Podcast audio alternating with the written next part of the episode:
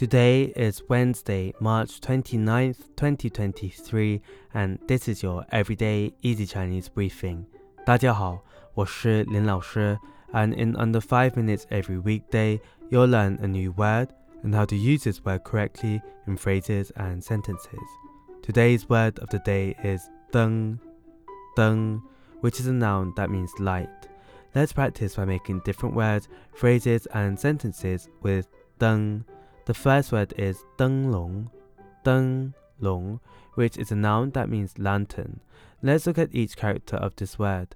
灯 means light and 笼 means cage.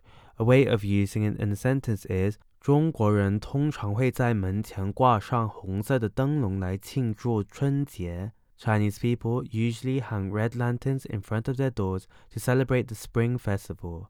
Another word we can create with 灯 is 红灯,红灯.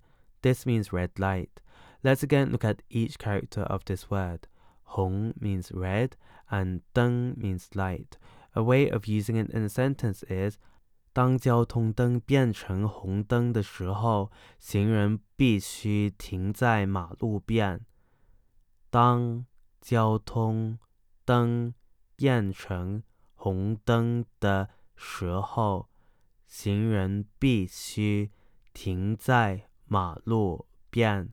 When the traffic light turns red, pedestrians must stop at the side of the road. Finally, we can create the word 荧光灯,荧光灯, which means fluorescent light. A way of using it in a sentence is 这间房间的荧光灯有点刺眼。这间房间的荧光灯 有点刺眼. The fluorescent light in this room is a bit harsh.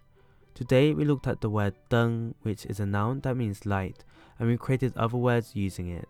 These are 灯笼 lantern, 红灯 red light, and 荧光灯 fluorescent light.